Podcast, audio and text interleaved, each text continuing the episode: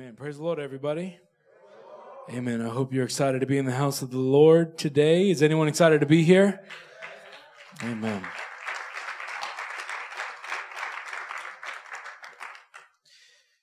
Amen. So this month we've been talking about um, marriage and relationships. And so today I want to go to the Word of God and just kind of glean from what the Word of God says in Ephesians chapter 5. And we're going to kind of go through the whole chapter. We're going to skim through some things. And then at the end, I'm going to tie in something to Proverbs uh, chapter 5, which is an awesome, awesome scripture uh, touching on marriage. And if you're not married, that's okay. You're going to learn some stuff today as well.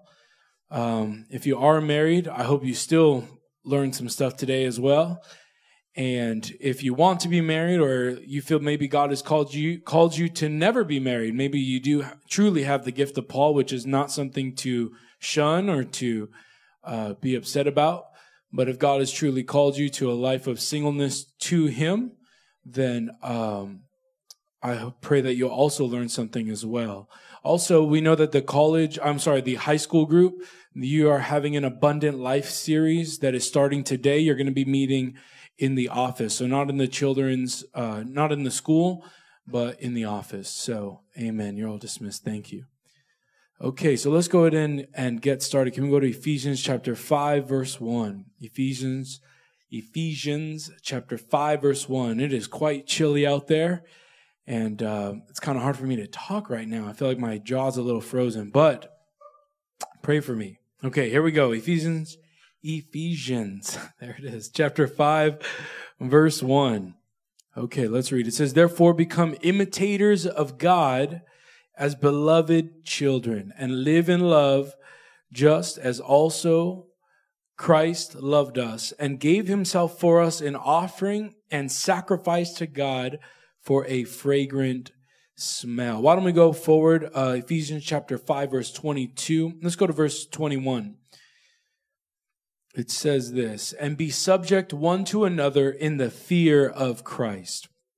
Verse 22, wives, be subject or submitted to your own husbands as to the Lord, for the husband is the head of the wife as Christ also is the head of the church, he himself being the savior of the body. But as the church is subject to Christ, so also the wives ought to be to their husbands in everything. Husbands, love your wives, just as Christ also loved the church and gave himself up for her, so that he might sanctify her, having cleansed her by the washing of water with the word, that he might present to himself the church in all her glory, having no spot or wrinkle or any such thing, that she would be holy and blameless. Amen. Why don't you pray for me right now at this time? And let's go ahead and pray that God would allow a spirit of revelation and unity to fill this house. Father, we love you. We thank you for all that you've done. We thank you for all that you've given us. We thank you for absolutely blessing us today. We thank you. I pray, God, that you can truly help me get out of the way right now, that you can give me the strength to remove myself today and to humble myself that your spirit would fill this house. We pray blessing over every marriage, blessing over every godly relationship. We pray revelation in this house. I pray that your spirit would truly lead me, God, that I would say what exactly what you want me to say and not what I want to say. In the name of Jesus, amen. In Jesus' name, amen. Why don't we give God a round of applause today?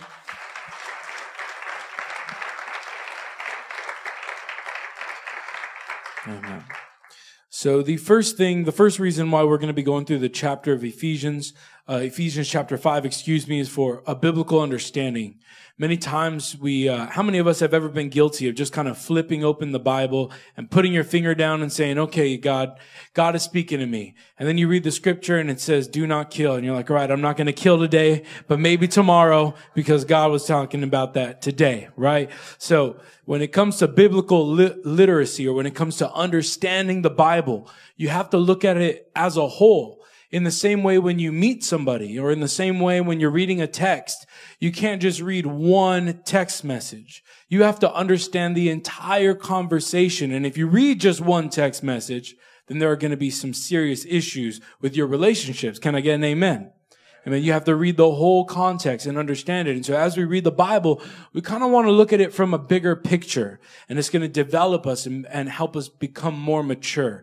Amen. So turn to your neighbor and say, be more mature. Humbly. There it is. Or you can simply just say mature. That's another way you can say it in English. All right. Kindly, gently. Hallelujah.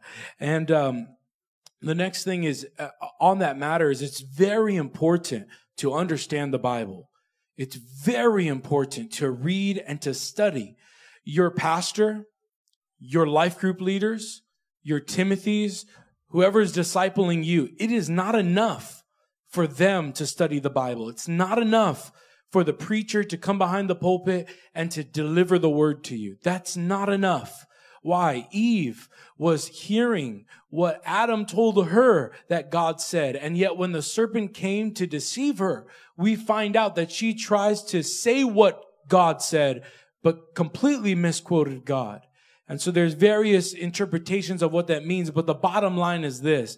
If you do not understand the word of God for yourself from a bigger picture, perspective, it's going to be very easy for the enemy to come and manipulate your mind and your life. And how many want to be free from those manipulations today? Amen. Amen. So, let's go ahead and try and look at Ephesians from the whole chapter. Okay. We don't have the whole time to go through the whole book or through the whole, all the letters, but let's just go from from the chapter. Number one is Ephesians was written by Paul, and Paul wrote it while he was in prison. So he wrote this while he was in prison, and he's reading this entire book. He's writing this entire book to this church at a city called Ephesus. So every one of the names is to a specific person or a specific place, and he's writing to a church at Ephesus. And when he gets to chapter five, I've broken it down to five or six things. The first part of the chapter, he talks about imitating God as a child would his parents. The next part, he talks about removing all fornication. And he's very, he's very consistent with that. Fornication, talking about sexual impurities, uh, and talking about greed, and talking about removing all of that. The next part, he talks about be careful of how you live. And the part after that, he kind of describes in verse 18 what the life of a spirit filled believer should look like, should embody. We're going to talk about all this in a little bit. In verse 21, he talks about being submitted to one another. And in verse 22 on, he talks about the household duties and the husband and wife relationship as the Bible teaches. So how many are ready to get into this? Amen. Let's go ahead and get into that. That was kind of weak. How many are ready to get into this? I don't know if the heater's putting you to sleep. I know it's cozy now. But okay, let's do this. Ephesians chapter 5 verse 1. Go ahead. You're already opened up there. Ephesians chapter 5 verse 1. Let's go ahead and read it. It says, therefore, become imitators of God as beloved children and live in love. But let's stop there in verse, in verse one. Therefore become imitators of God as beloved children. He's talking in the chapter right before, he's giving them a whole list of things of what not to do. He's telling them, don't do this, don't do that, don't fornicate, don't sin, don't go here, be a good example. And he's giving them all of these lists of things to do. And then he gets here and he says, you know what? The same way a child would mimic their parents, the same way a child would mimic their parents, would imitate them. You should imitate God. What does that mean? So at the end of the day, whoever your father is, is who you're going to try and be like. Right. If you're a father, Jesus was turning to the Pharisees, says, you know, you're, you're, uh, and the religious people says, you're of your father, the devil. No, what are you talking about? We're of our father Abraham. See, he was calling them out and who they took after based on how they were acting, based on how they were living, based on how they were speaking. He's saying, now I know who you're modeling your life after. Right. And so the question to us today is, who is our father? Who are we truly trying to model our lives after? My brother tells a hilarious story and he's told it a few times, I believe to this congregation or at least to me. And, um, and I love hearing it every time, but he talks about how my, my father used to give us Bible studies and he would go to a scripture and he'd say, that's not what I'm saying. See, that's what the Bible's saying. And then my brother gave a Bible study for the very first time and to some, uh, to this young man named Benny, a friend that used to come to our church and, and he would, he started going through it and he got to a scripture. He says, you know, that's not what I'm saying. That's what the Bible's saying. Right. And so at the end of the day, I don't know how many of you young people, as you're getting older, you're starting to see that you are morphing into your parents. Does anyone see that? No. Or how about you parents? Have you seen yet that you have morphed into your mother and into your father? Has anyone seen that yet? Can I get an amen, parents?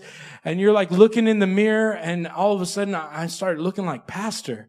I'm like, hey, you know, I look pretty good. Praise God. You know, you know, I'm very grateful, right? He's a great looking man. And so I, I, I understand this one concept, and that is that we become our parents, right? We kind of grow into that. Not a hundred, not one to one, but we grow into that. And so he's saying the same thing here. And it says, verse two, and live in love just as also Christ loved us and gave himself for us in offering and sacrifice to God for a fragrant smell. That's referring to an Old Testament uh, understanding that when you give a sacrifice, that if God was pleased with it, that it smelled good to Him. And some of us we we think, uh, wow, that's very foreign or very interesting or very strange. Just the other day, uh, my wife and I went to go see our in-laws. And as soon as I, I didn't know what we were having for dinner, but as, as soon as I walked in the house, I started smelling some savory and lemony mixed with a spicy, uh, a spicy flavor. And all of a sudden I walk over and I said, man, that smells like my childhood. I don't know what's going on. And, I, and then I, I ask her, what are we having? And she says, uh, your suegro or your father-in-law, for those you don't know Spanish, your father-in-law is there in the backyard grilling carne asada. And I said, oh, that's what that is. And I go out there and I said, hey, uh, suegro, can I get some, uh, can I get a little taster real quick? You know, he cut me a little piece right there, and I had a little something, something, and that was some of some really good, really good carne asada that I have not had in a long time. As a matter of fact, I'm not supposed to be eating meat, but I had to do it. That's how good it was. And so, um, so right, and and how do we? How does that relate? Well, I'm simply telling you this: when the children of Israel went to bring a sacrifice to God, they would cut it up, and the children of Israel would eat a portion right there in front of the tent and it was almost, and then they would burn some to God. And it was almost like he came to eat and they came to eat and they were sitting at the front of the tent eating and conversing with God. And it was a sweet smelling savor unto him. So the next time, you know, you young people walk into the kitchen and your mom's cooking your favorite hard shell ground beef tacos with mac and cheese and Kool-Aid, then you just tell, mm, that's a sweet smelling savor unto me. Thank you. Can I get some whatever or some chocolate chip cookies or whatever they're cooking? Amen. Can I get an amen? Right? So in the same way, God is kind of looking at it the same way. Okay. But not like carne asada. Okay, here we go. Uh, let's, uh, let's go Ephesians chapter 5 verse 3.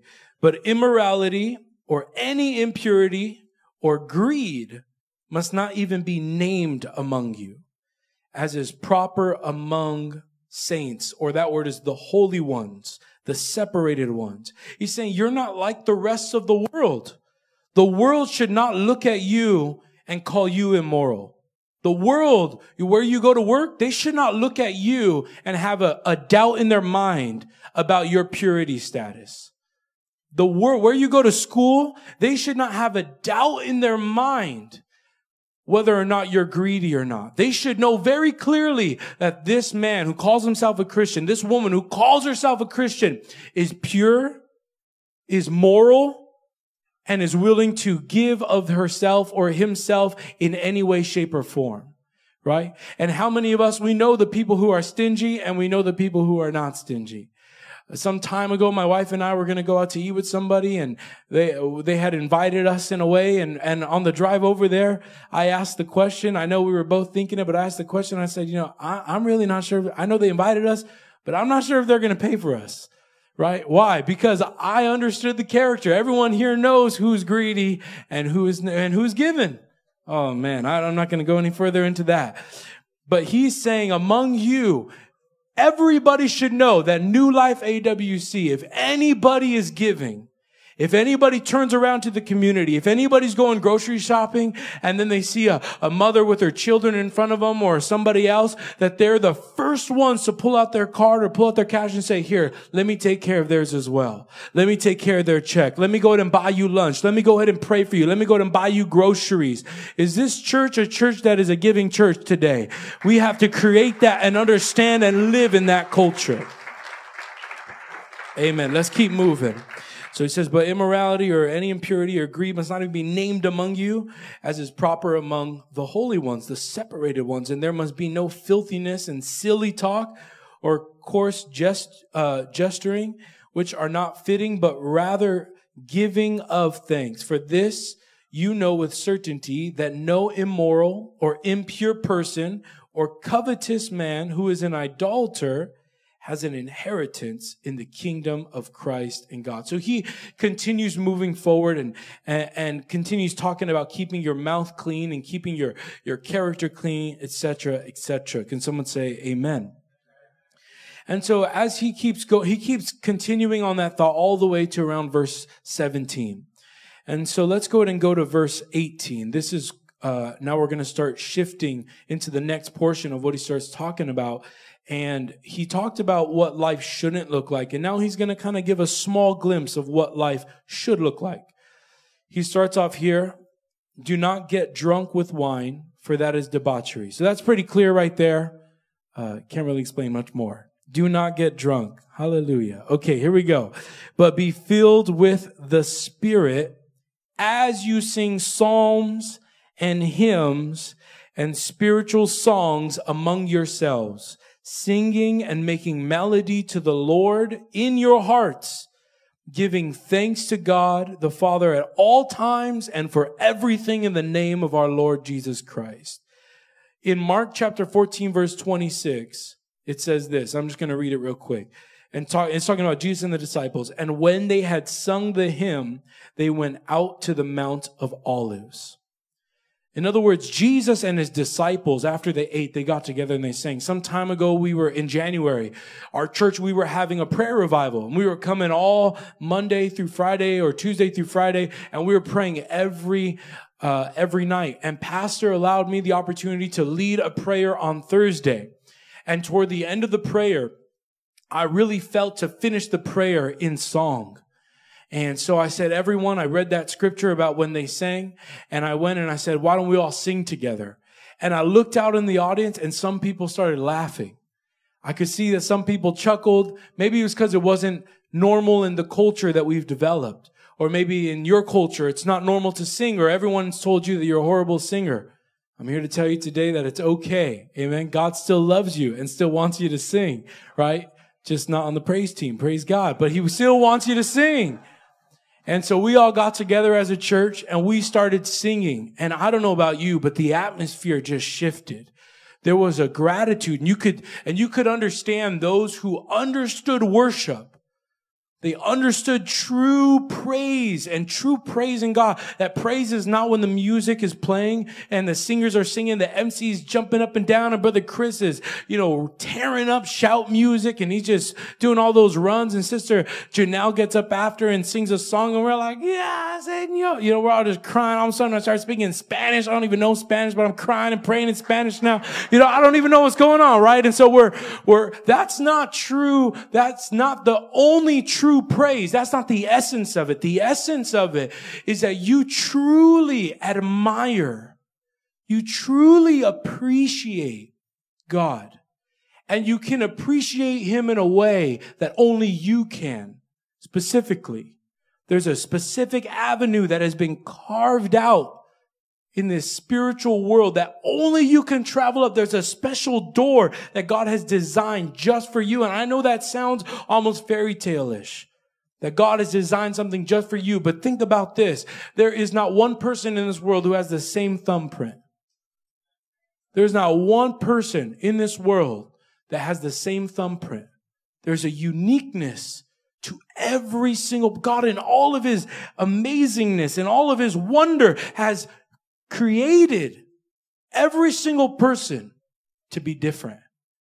And Bishop, uh, the prophet T.W. Barnes once said, he said that in the same way that your thumbprint is as unique from everybody else, is the same way that God has designed a way that only you can approach Him that only Shavante can approach him, that only Robert can approach him, that you can't approach him the way I can approach him, that there is a special avenue, almost a special song that he is destined just for you and him, that there is a special moment, a special place that God has reserved just for you. And that is the essence of worship. And that is the understanding of why excuse me, that is why on a prayer on a Thursday night with no organ and no piano, we can all come together as believers and sing. Why? Because every one of us has come to understand that God has saved us, has set us free, and He loves us.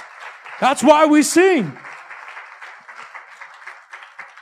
And so Paul is admonishing them and he's telling them, Uh, I'm going to read it again. Do not get drunk with wine. That is debauchery, but be filled with the Spirit. You can see the contrast there. He's, it's a call back to the day of Pentecost when they came out of the upper room and what happened? Everyone said they're drunk and Peter said they're not drunk like you think they're drunk. They're drinking a new kind of wine, a wine that's been poured out for us. He says, but be filled with the Spirit as you sing psalms and hymns and spiritual songs among yourself. I kind of want to touch on that for a second in, in 1 Corinthians chapter 14, there's a very interesting portion of scripture. And it talks about singing in an unknown tongue. Now, many of us have spoken in unknown tongues. That's speaking in another tongue. That's old English term for speaking in another language. And from our perspective, from our understanding, it's speaking in a language that you don't know and the Holy Ghost is speaking through you, whether it's heavenly or even earthly tongues. On the day of Pentecost, they were speaking in actual earthly tongues that people could understand them. And there's testimonies on that, but I won't get into it. And so I commonly would read that scripture, but I never had an experience of that until I started learning about the Azusa Street revival. by show of hands, how many of you have heard of the Azusa Street revival? Okay, so I'll explain a little bit. Azusa Street Revival was a revival that happened in Los Angeles from 1906 to 1909. And it started in prayer. And a man by the name of William Seymour, he led it. He was the pastor over it. And thousands upon thousands of people came and were filled with the power of the Holy Ghost, speaking in other tongues. That was a new thing. They did not believe, many people did not believe that that was the case. They didn't believe that that was supposed to happen, but that happened. But not only that, there were miracles, countless blind eyes being opened. There was this one lady I read about that she would put her finger in mouths that had no teeth. Their teeth had rotted or something was wrong or there was this baby uh, that was born. And, and as the baby got older, the teeth never grew and there was a, a bunch of issues. And so as a young child, she put her finger, uh, the woman put the, her finger in the child's mouth and would press on the gum in faith until a, until another tooth, until a tooth met her finger and would start to grow. And you can read about these. These are documented. People have all the witnesses. And so one of the things that I've read about was that they would all begin speaking in other tongues. And somebody who had never played piano before would be led of the spirit to walk over to the piano and would start playing. And then everybody would be so in tune in unity in the spirit that they would all start singing the same song in tongues. That's unity right there. That's a move of the Spirit. And we can have that here at New Life. How many want to have a move of God like that today? Amen. Let's keep moving. Ephesians chapter 5, verse 21. Amen. Ephesians chapter 5, verse 21. It says, Be subject one to another out of reverence for Christ. I don't have time to get into that. Wives, be subject to your husbands as you are to the Lord, or submit yourselves but be subject to your husbands as you are to the Lord, for the husband is the head of the wife, just as Christ is the head of the church, the body of which he is the Savior. Just as the church is subject to Christ, so also wives ought to be in everything to their husbands. Husbands, love your wives, just as Christ loved the church and gave himself up for her.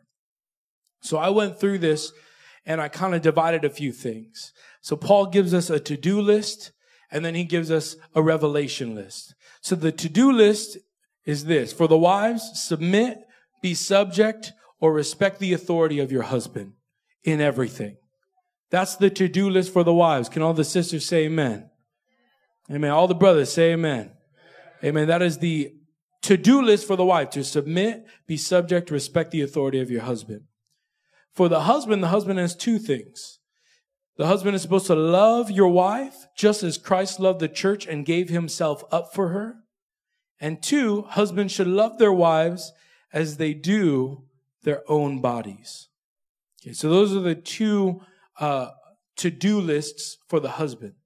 Now, what is the revelation? I broke it down into four things. Number one, the husband is the head of the wife, just as Christ is the head of the church. Now, I, I know that, you know, some of us men may hear that and we might you know, be looking over at our wife and be like, mm-hmm, did you hear that right there? The husband is the head of the wife. Mm-hmm, that's right. Say that again, Brother James. You know what? We're going to buy this CD. I know they posted on YouTube, but we're going to buy the CD anyways, and we're going to put in all our cars. We're going to burn it. I'm going to give it to all my friends. I'm going to get all my family, right? We're thinking, man, that the husband is the head of the wife, right? The husband is supposed to, um, the wife's supposed to submit herself to the husband just as the church submits itself to Christ. But the truth is, when I read that with sincere eyes in humility, that has to be one of the scariest, most indicting, and most challenging scriptures I've read in the whole Bible. You see, I understand what it means when the Bible says, do not steal, right? Do not kill. The Bible says to, you know, love your neighbor, right? It says all of these things, but he goes a little deeper. And he says, not only do you got to love your wife, but you got to love your wife the way Christ loved the church. You see, uh, some guys look at that and say, that's right, you got to listen. But when I look at that, I look at that as responsibility. I look at that like, you mean I have a responsibility to be like Jesus? And then he gives the example of how the husband, how Christ loved the church. What did he do? He gave his own body for it. But what does that mean? That means he crucified his flesh every moment of his existence. That means he wanted the flesh, had a will and wanted one thing, but he went the other way. Why? For the greater good of the church, for the greater good of the wife. The, Jesus, the, the will of the flesh wanted, did not want to be on the cross, did not want to die, did not want to be crucified, did not want to go and pray, but would rather go do something else. But still, he went against every natural thing, every natural human instinct went against it. Why? Based out of love. And the Bible says that he was the savior of the body. He was the savior of the church. Think about what he went through to save the body. Think about what he put himself through to kill his flesh.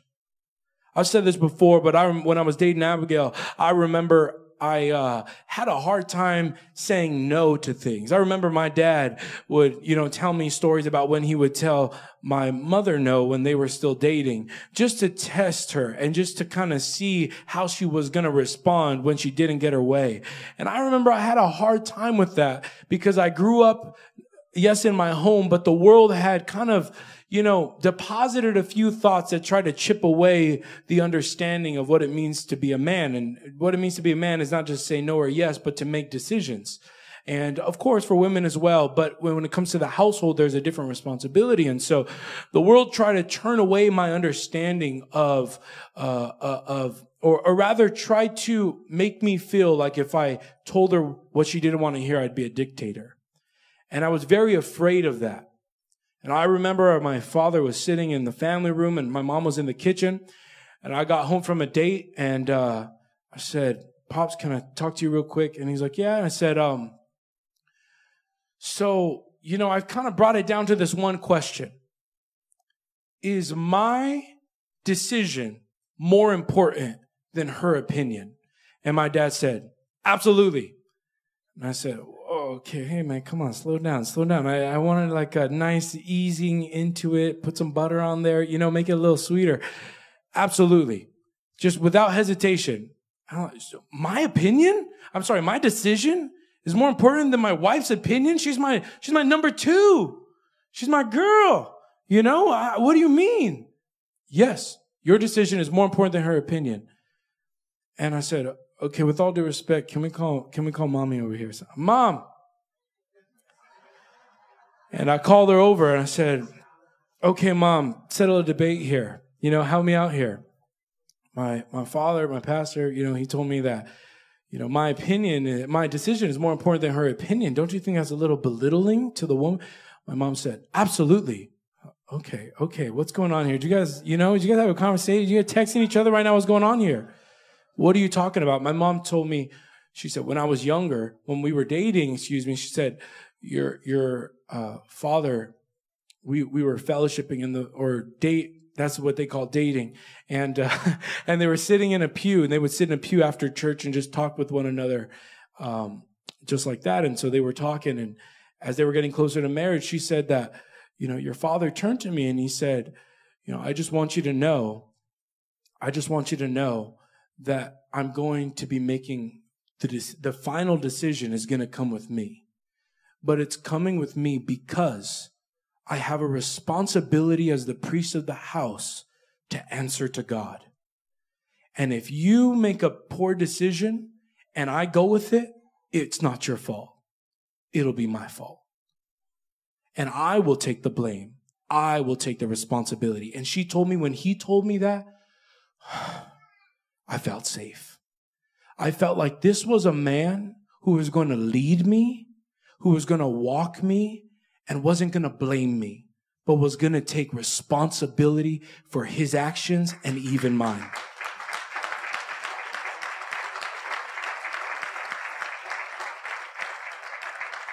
And so that stuck with me. And so I said, yeah, yeah, okay, that makes sense. That makes sense. All right, praise God. And uh, I talked to Abigail the next week. I said, woman?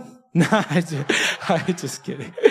Um, but, but I walked away with a different understanding. I walked away with the understanding that, that more power, you know, not to be cheesy, does mean more responsibility.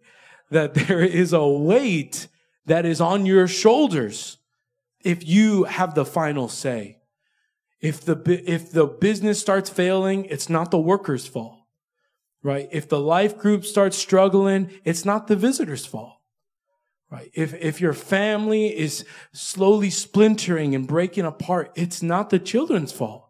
We've had conversations with parents and they start blaming the children. And I, I, I can't, I kind of laugh on the inside. I just kind of think, you know, you, you have to be somewhat delusional to escape the relation, the, the, the absolute responsibility that you have over this. And that's what God commissions to the men of the church.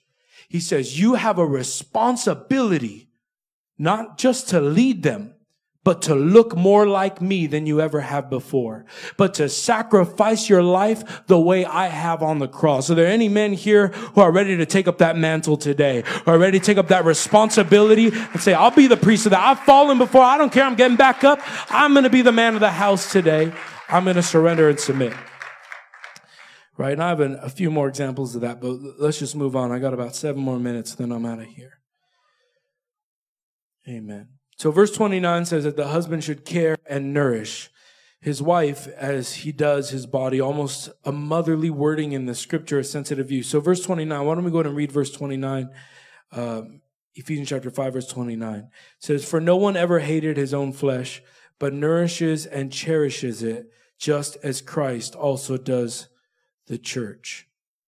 Right? And so the idea is this that uh, if we go to scripture before verse 28 i'm sorry can we go to verse 28 i hope you're still following along with me so husbands are also to love their own wives as their own bodies he who loves his own wife loves himself and you i can't help but but ask it in the negative ask it in the reverse and say does that mean that husbands who do not love their wife do not love themselves right husbands who treat their wives poorly who talk down to them who, who treat them like trash, who do not hold them like queens and respect their word and respect what they say and ask them their opinion. Uh, do these husbands actually have a war going on inside of themselves that they struggle?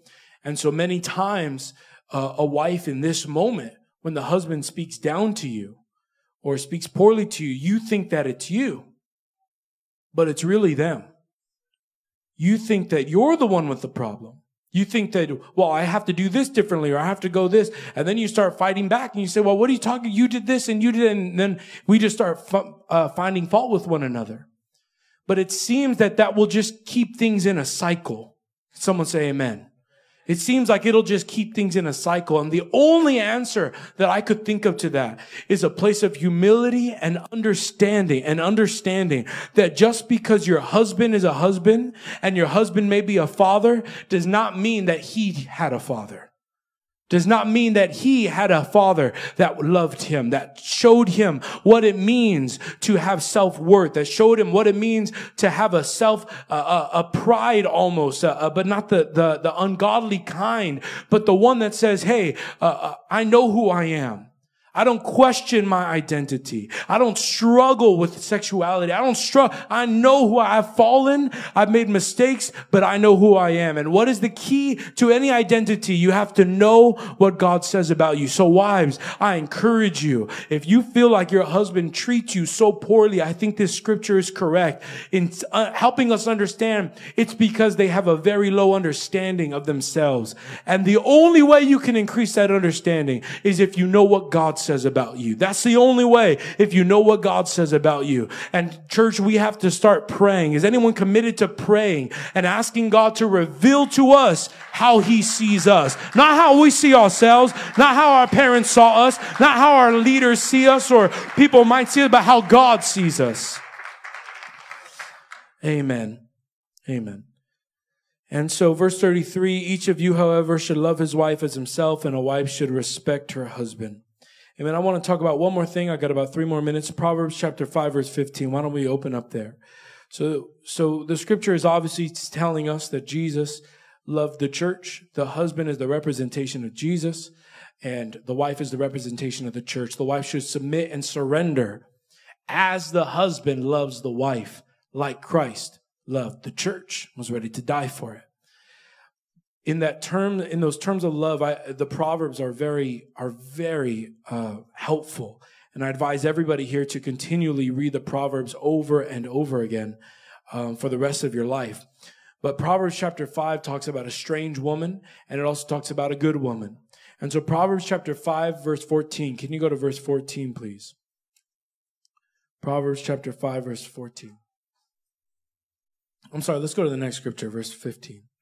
Proverbs chapter 5, verse 15. As you open up there, amen. I'm going to read in the King James Version. It says, Drink waters out of your own cistern, and running waters out of your own well.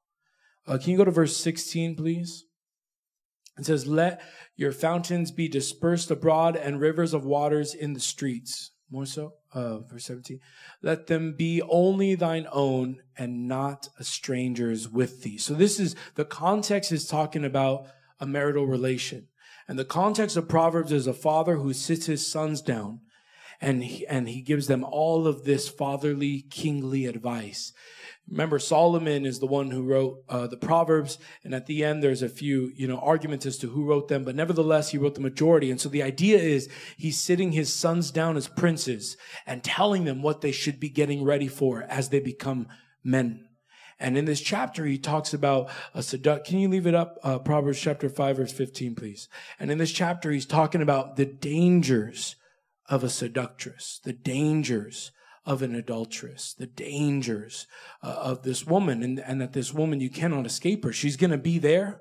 You, the number one key is not to talk to her, right? Is not to converse and to try and baptize her. Oh, I was just trying to give her a home Bible study, a personal home Bible study. She said she didn't want no one else. You know, that's not, that's not how you do it, right? Read the Proverbs. You know what he says? Don't walk down her street. He says, as a matter of fact, if you see her street, Go run the other way. Go up a mountain, go crawl in the dirt, whatever you got to do, but you go the other way, right? And we can take that understanding in many ways, in many ways, um, and not just for for the the seduction, but in many other ways, for many other things. Nevertheless, when he comes to Proverbs chapter five, verse fifteen, he says, "Drink waters out of your own cistern." A cistern was a giant hole that they would dig to collect rainwater. But the next part, he says, and running waters out of your own well. Now, for you and I, we don't fully understand 100% what that actually means. You see, in their day, excuse me, in that part of the world, they only get rain from October to April. And for five months, they get no rain. For five months, they get no rain. And it gets very hot. It gets very dry. It gets, it's, they're in a wild, they're in a desert part, or there's many desert parts, wilderness parts, and they're there. And so what happens is, is it's vital to many parts of the world still today to build wells. And these wells, some of them collect rainwater, but some of them are dug deeper. And the ones that are dug deeper to a deeper level in the ground is they, when they drill, they tap into a, a deposit of water that is even below that surface.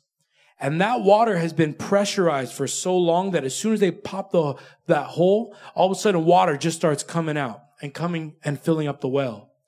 Now, what you need to know about that is this. The shallower wells are highly dependent on rainwater. If there's a horrible rainy season or uh, they're going through a drought, then the well will not be filled up and it'll be a dry well.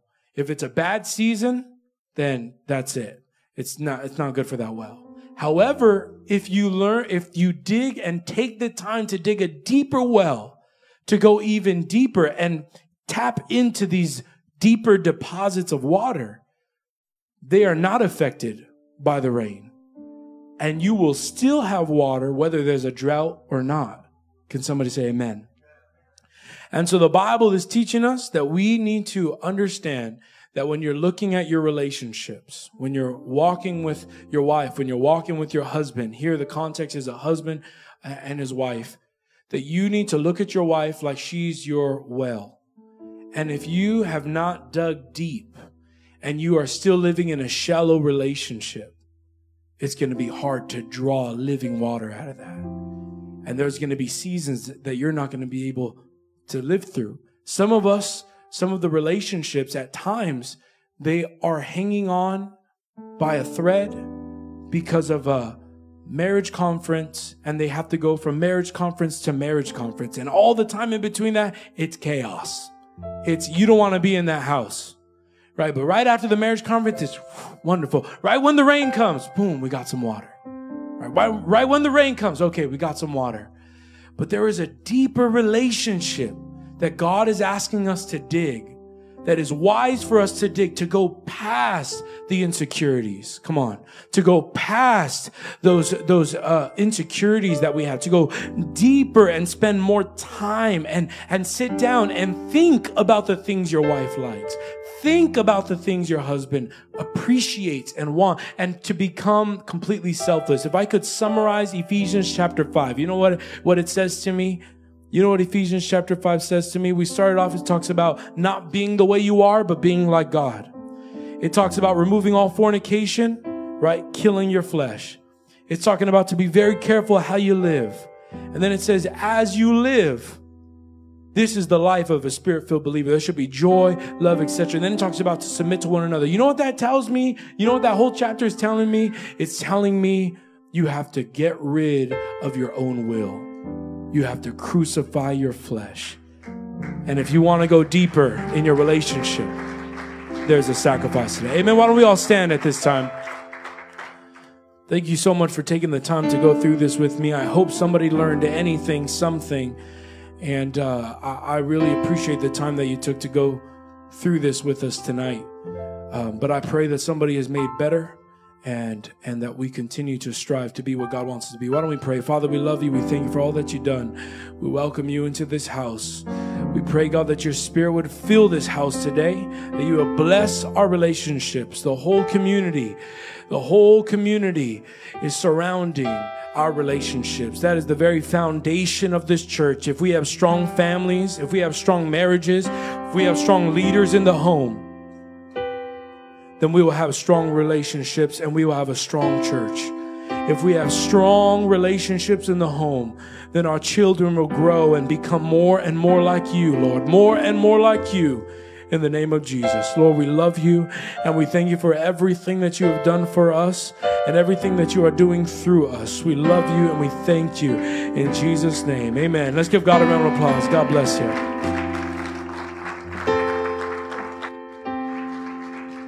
Amen. Praise the Lord, everybody. Amen. God bless you. You may be seated. Amen. Praise the Lord. God bless Brother James for that Bible study. Amen. Amen. Praise the Lord.